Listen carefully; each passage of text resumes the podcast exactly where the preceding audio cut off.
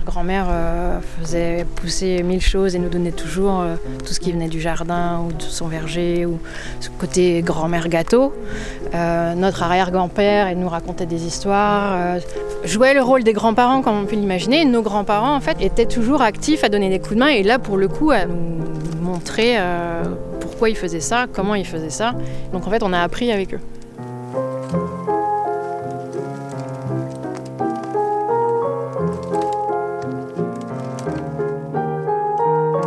Liens et ruptures, trois familles de Champagne.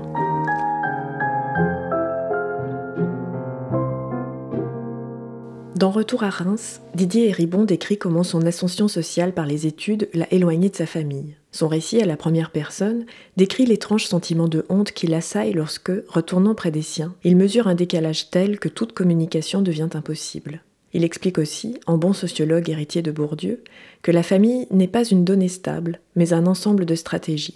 Quand les frères et sœurs partagent les mêmes modes de vie et évoluent dans le même milieu social, ils ont tout intérêt à nourrir leurs relations afin de préserver leurs privilèges. Mais lorsqu'il y a brisure entre les générations, une rupture telle que la frontière semble infranchissable, que reste-t-il de cette filiation, de ces enfances partagées? Nous avons voulu en savoir plus sur ces stratégies familiales, et notamment en Champagne où le prix de l'hectare qui avoisine le million d'euros rend impossible la reprise d'une exploitation par un étranger. Les domaines champenois sont ainsi tous liés à des histoires de famille. Nous avons interrogé trois d'entre elles, Micheline et Mélanie Tarlan, très anciennes familles viticoles soucieuses de la transmission du nom et du prestige de la maison, Julie Dufour, vigneronne dont le père n'avait pas fait le choix de ce métier, et Mathilde Savoie, jeune vigneronne ayant dû se battre contre vents et marées pour poursuivre une histoire qui, sans elle, aurait pu disparaître. Liens et ruptures, trois familles de Champagne, est le huitième épisode de la série Filles de Vigne. C'est difficile dans cette euh, période on a énormément envie de Mélanie Tarlan. mettre euh, la faute sur la génération d'avant qui a fait ce qu'elle a fait. Et en même temps, on a cette capacité de pouvoir les juger et de pouvoir changer les choses aujourd'hui, enfin à notre mesure. Mais il faut comprendre pourquoi. Et chaque génération a eu son truc. Et on est en train de faire des choses qui forcément auront des impacts et que nos enfants ne seront. Donc il faut relativiser cette partie. Euh, et je pense chez nous, Tarlan c'est plus une famille que... Euh, une personne. On n'est pas dans la mise en avant, dans la starification du vigneron. Pour le coup, on n'est pas né de ça. Et même si c'est aujourd'hui, tu aimerais avoir euh, c'est qui la vigneronne, c'est qui le vigneron, c'est tellement simple de dire et alors toi, c'est quoi Tu fais quoi? En fait, euh, ben, je sais pas, c'est comme dans un couple, c'est comme dans tout. Tu as une création, tu, discutes de là, né chez, plus chez l'un ou chez l'autre, et à un moment donné, les deux ensemble. C'est une.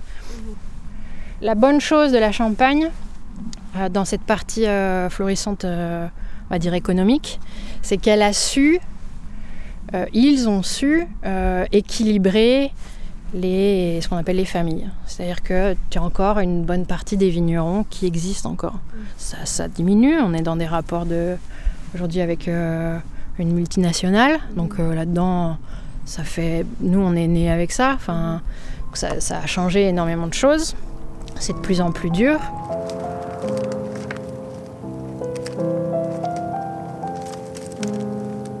J'avais jamais trop pensé à la, transition. Mathilde Savoie. En fait, je savais même pas trop comment ça se passait. C'est quand je suis arrivée sur l'exploitation et que je me suis rendu compte que en fait l'exploitation avait déjà son, son mode de fonctionnement. Euh, elle marchait très bien sans moi en fait et ça a été un peu difficile au début de trouver ma place. Et c'est pour ça que j'ai décidé un peu de, repartir à zéro en ayant un nouveau statut juridique, en créant le RL Savoie Et euh, je suis arrivée un peu avec mes valises en disant voilà, moi je veux faire ce métier. J'ai mes idées. Euh, est-ce que tu les acceptes? Euh, Oui, non. Alors il y a des choses oui, il y a des choses ça a été plus compliqué. Euh, on n'a jamais trop développé le sujet de la, la, transmission, vraiment de l'exploitation en fait. C'était peut-être mieux d'avoir un garçon, mais euh, il a fait deux filles. Donc euh, après, je, ne sais pas vraiment. Non, je pense pas que l'idée de vendre, je pense que c'est une idée qui est, qui est, jamais apparue. Puisque moi, quand j'ai su que je voulais reprendre, j'avais 15 ans. Donc euh, il était jeune. il est encore jeune, mais je veux dire, il était encore plus jeune. Donc il n'y a pas eu de la question de la, la revente de l'exploitation. Après, oui, je pense que une fille qui reprend l'exploitation seule, euh, ça, ça partait déjà, euh, c'était compliqué.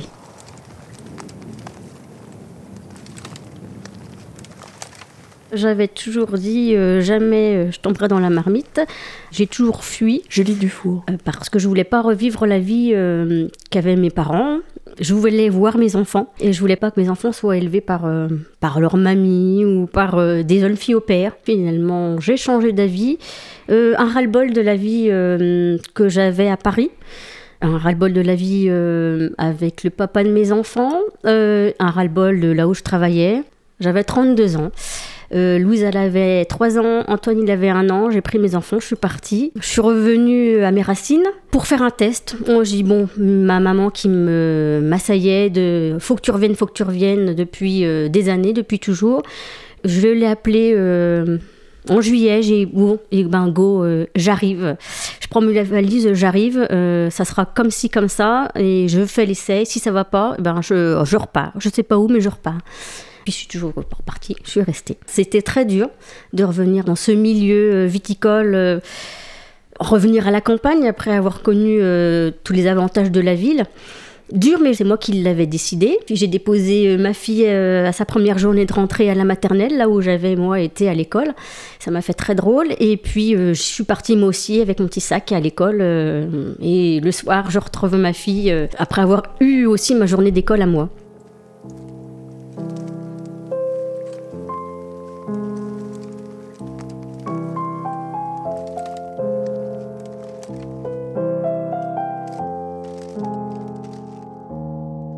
De dégustation des vins, par exemple. Mélanie Tarlan. Quand j'ai commencé, ma mère était toujours présente dans cette dégustation des vins. Toujours celle qui donnait le plus de mots, euh, qui exprimait plus les, choses dans les détails, des choses comme ça.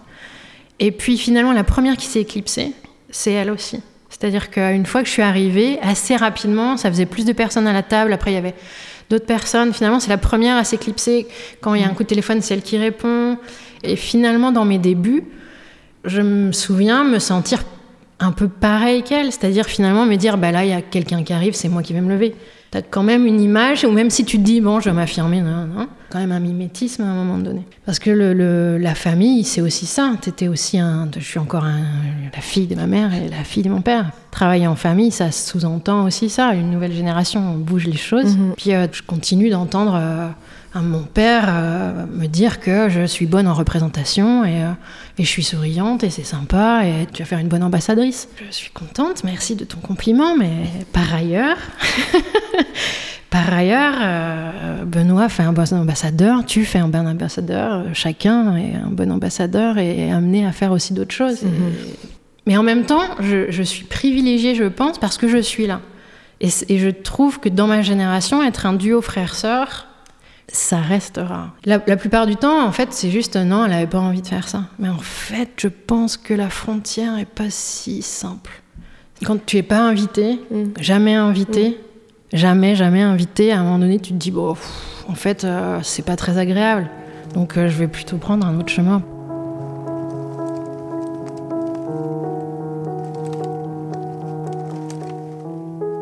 Quand on entrait dans une famille, Micheline Tarlan, on cherchait sa place. Et pour chercher sa place en tant que femme, eh ben en fait, on cherchait là où on pouvait euh, se sentir bien, faire les choses, souvent effectivement avec humilité et un petit peu, euh, pas en cachette, mais sans rien dire, mais en faisant. Donc en fait, on parlait peu.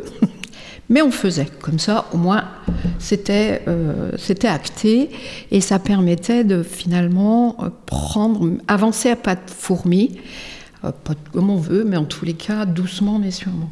Bah, au niveau de mon mari, déjà il a travaillé avec son père et son grand-père. Et je peux vous dire que les anciennes générations, c'était des personnages.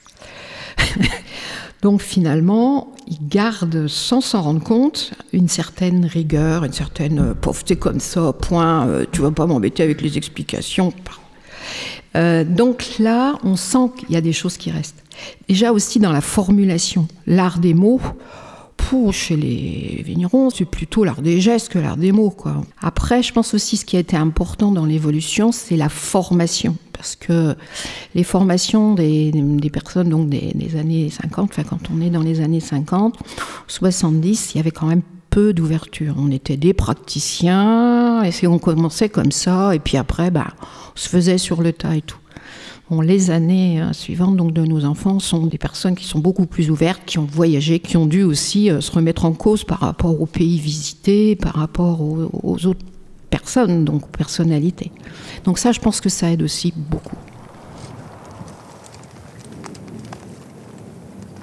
Ma grand-mère maternelle, c'est que c'est une figure qui a été très importante pour moi dans ma jeunesse. Mathilde Savoie. Malheureusement, je l'ai pas connue très longtemps. Euh, mais c'était une personne très généreuse, euh, une, grande bosseuse, et déjà ces deux valeurs-là, je me suis dit, il faut que je les ai. Au final, je sais que mes parents pouvaient pas trop s'occuper de moi quand j'étais petite, et en gros, bon, on va chez tes grands-parents, et moi j'attendais que ça en fait. Mais pas de problème, c'est pas grave, allez travailler, moi je comprends tout à fait. Euh, et non, non, j'ai appris des très belles valeurs, et après, au fur et à mesure des années, au fur et à mesure des écoles aussi, j'ai un noyau d'amis mais génial, ils sont là tout, au quotidien et ils m'encouragent. Et puis maintenant, bah, mon mari qui, qui m'aide euh, au quotidien et qui croit en moi, je, je crois plus que moi. Et donc ça, ça m'aide beaucoup.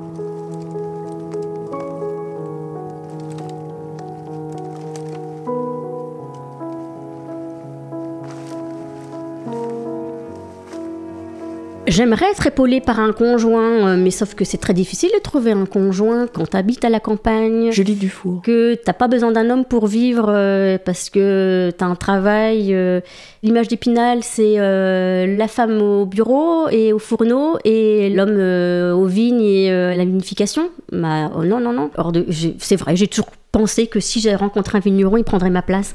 Mais j'avais aussi envie de rencontrer quelqu'un qui soit hors milieu viticole. C'est intéressant d'avoir quelqu'un qui est d'un milieu totalement différent pour m'apporter euh, des choses complémentaires. Sinon, on reste dans son milieu et j'ai surtout envie d'échanger avec quelqu'un qui a un métier totalement différent parce que sinon, on sera à table euh, le matin, midi et soir et on va parler quoi De boulot? C'est pas une vraie vie de famille. C'est euh, le boulot, le boulot, le boulot et j'ai pas envie de reproduire la vie que j'avais quand j'étais gamine. quoi. C'est en fait euh, l'entreprise qui passait avant moi et mon frère. Et hors de question. J'ai toujours euh, participé à la vie euh, de l'entreprise viticole de mes parents. Euh, tout petit, on, avec mon frère, sur la table du salon, on faisait les mélines. On accueillait les clients, on faisait des visites de cave. Quand mes parents ils étaient pas là, euh, on avait 8-9 ans. euh, on vendait du champagne, hein, même à cet âge-là, on se débrouillait. On était tout seul à la maison, on répondait au, téléphone, c'était des clients. euh, on savait quoi dire et quoi faire. On s'est toujours débrouillé, ils nous ont toujours impliqués. Je suivais maman sur des salons, des foires à droite à gauche. On allait parfois aux vignes en traînant les pattes parce qu'on n'aimait pas. Mais bon, on a toujours été dans le milieu, mais on n'a jamais, j'ai jamais été formée par mon père. Il m'a rien transmis, il n'a pas voulu. c'est pas un métier qui lui plaisait, donc il m'a pas transmis. On sait très bien que, enfin, de par les, les, Micheline Tarlan. les vécus d'autres familles, etc., on a vu aussi des choses tellement difficiles qu'on se dit, mais non, pas ça. Donc, si ça se passe bien, oui, on vient. Sinon, non. Il y a aussi, alors, comment gérer l'entreprise et la famille? Vous imaginez, c'est quand même, il faut avoir beaucoup aussi de prendre sur soi et, ne pas se, se focaliser sur, sur un détail de mots, sinon vous vous rendez malade et vous rendez malade les autres. Donc il faut avoir beaucoup d'humilité, là encore, beaucoup de patience aussi, je pense. C'est important pour nous.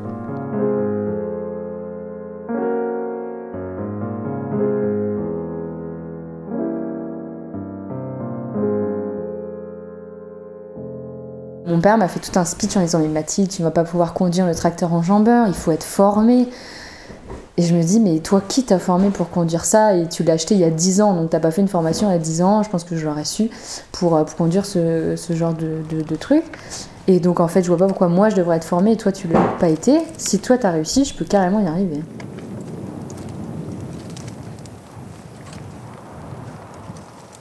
Quand je suis arrivée, j'ai fait rire beaucoup les gens parce que j'arrivais aux vignes maquillée. Bah, je suis une femme, oui, effectivement, désolée. J'arrive maquillée, j'arrive à 9h. Ah bah oui, j'arrive à 9h, mais j'ai des enfants, je suis toute seule. Donc j'emmène mes enfants et après je vais travailler. Donc je travaille euh, à des horaires qui sont différents des autres. Donc je commence à 9h. Euh, et je récupère mes enfants bah, le soir euh, quand ils étaient dans l'école du village, c'était 4h30. Donc à 4h, et ben, je quittais et j'allais chercher mes enfants à 4h30 parce qu'il n'y avait pas de garderie. Bon, j'ai eu des remarques désobligeantes, j'en ai encore. Par exemple, les hommes du village qui organisent des réunions à 8h le soir ou à 7h. Je leur ai dit plusieurs fois, si vous voulez me voir à vos réunions, mettez des heures correctes de bureau. Sauf qu'ils ont tous des femmes ou des conjointes, donc ils s'en moquent. Euh, ils rentrent chez eux, ils mettent les petits sous la table, ils n'ont rien à faire. Ils rigolent, ah bah oui, mais il euh, n'y a pas que toi qui ai des enfants. J'ai mais oui, mais vous, vous n'êtes pas tout seul.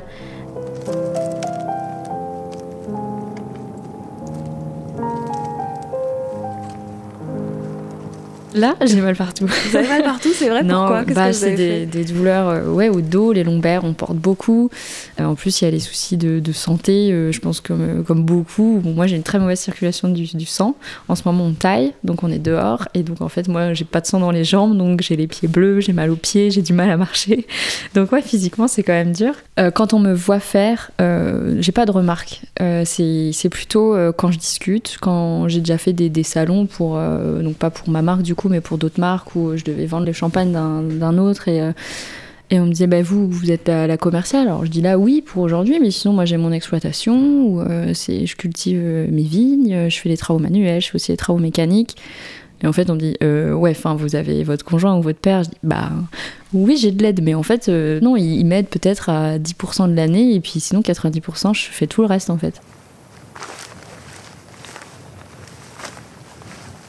Je suis triste que mon père m'ait rien transmis ne m'a jamais dit euh, je suis super fière de ce que tu as fait, euh, je suis contente de t'es revenu. Euh, il me demande même pas si ça va au vendange, si j'ai un problème, il m'a jamais rien demandé. Mais au moins, je fais ce que je veux, je suis chez moi, je suis tranquille et je dois rien à personne. C'est une fierté parce que j'y suis arrivée toute seule, quoi. Je remercierai jamais assez ma maman d'avoir finalement scindé l'entreprise qu'elle avait créée avec mon père en plusieurs morceaux. Elle nous a pas obligés à nous marier. Au tout départ, quand ça a été fait en 2010, c'était assez révolutionnaire parce que tous ceux qui étaient autour de nous, ils mariaient leurs enfants de force dans leur entreprise. Et donc mes parents, maman, euh, qui a dit bah, de toute façon ça sera comme ça. À l'époque, moi j'étais encore à Paris, j'avais pas du tout l'intention de revenir. Tu auras ta part de vigne, que tu sois ok ou pas d'accord, euh, ça sera comme ça. On partage tout avec ton frère. Et aujourd'hui, je dis mais merci. Grâce à ça, bah, j'ai pu euh, changer de vie et m'épanouir dans un nouveau job et en ayant une page blanche parce que je fais ce que je veux chez moi, comme je l'entends.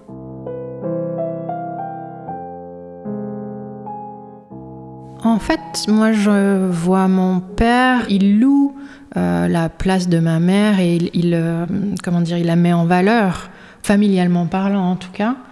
Mais ouais, avec euh, pour modèle la génération d'avant ou les générations d'avant, et finalement ça met un peu de temps avant que mm.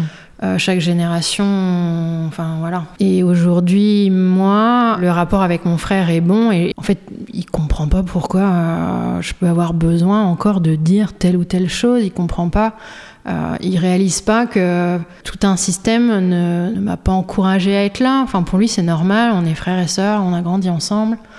Chacun fait son chemin. On ne dit pas forcément de la même manière, mais on veut arriver au même but. Mon père m'a pas forcément invité, ou alors il me voyait une place dans laquelle, euh, après, il est très fier de me voir dans cette place, et si je remplis pour lui ça, euh, très bien. Euh, moi, je veux pas rester que dans cette place, mais par contre, j'ai, pour le coup, mes grands-parents, mes arrière-grands-parents, eux m'encourageaient. Enfin, en tout cas, j'ai, en mémoire des phrases de Mélanie, elle fait plus que 10 hommes, ou était très heureux que je puisse être là à la vendange, quand j'étais pas encore là à plein temps, mais voilà, dans, cette période où tu te demandes finalement ce que tu vas faire, comme tout le monde, tu es un ado. Enfin, et quand tu as ces petites remarques, bah, ça, ça, te touche en fait, peu importe ce que tu vas devenir plus tard, mais je les ai prises.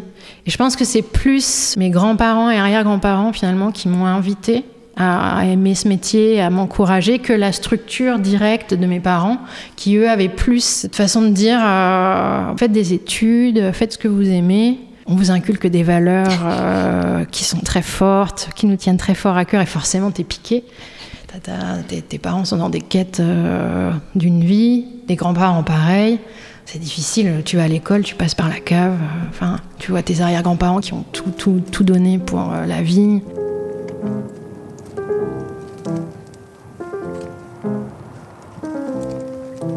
J'ai des exemples où je vois des, générations où certes il y a des conflits, mais sur le fond ils s'entendent très bien, ils comprennent qu'il y a des changements, qu'il y a besoin de changements.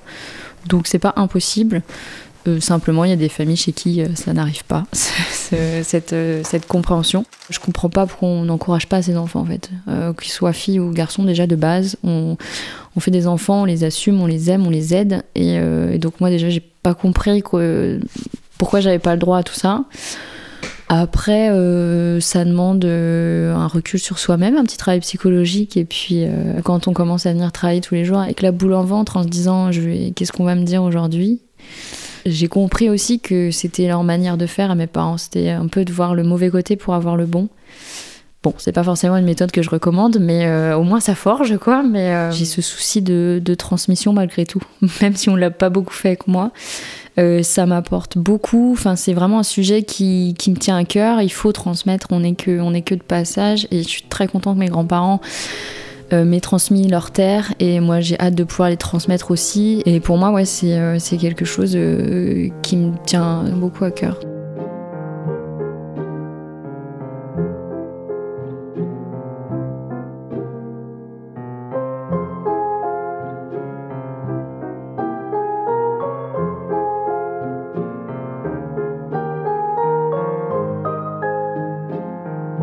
Liens et ruptures, trois familles de Champagne, était le huitième épisode de la série Filles de Vigne. Écriture et réalisation, Marie-Ève Lacasse. Montage et musique originale, Laurent le Costumaire. Merci à Micheline et Mélanie Tarlan, ainsi qu'à Mathilde Savoie dans la Marne. Merci également à Julie Dufour dans la Côte des Bars.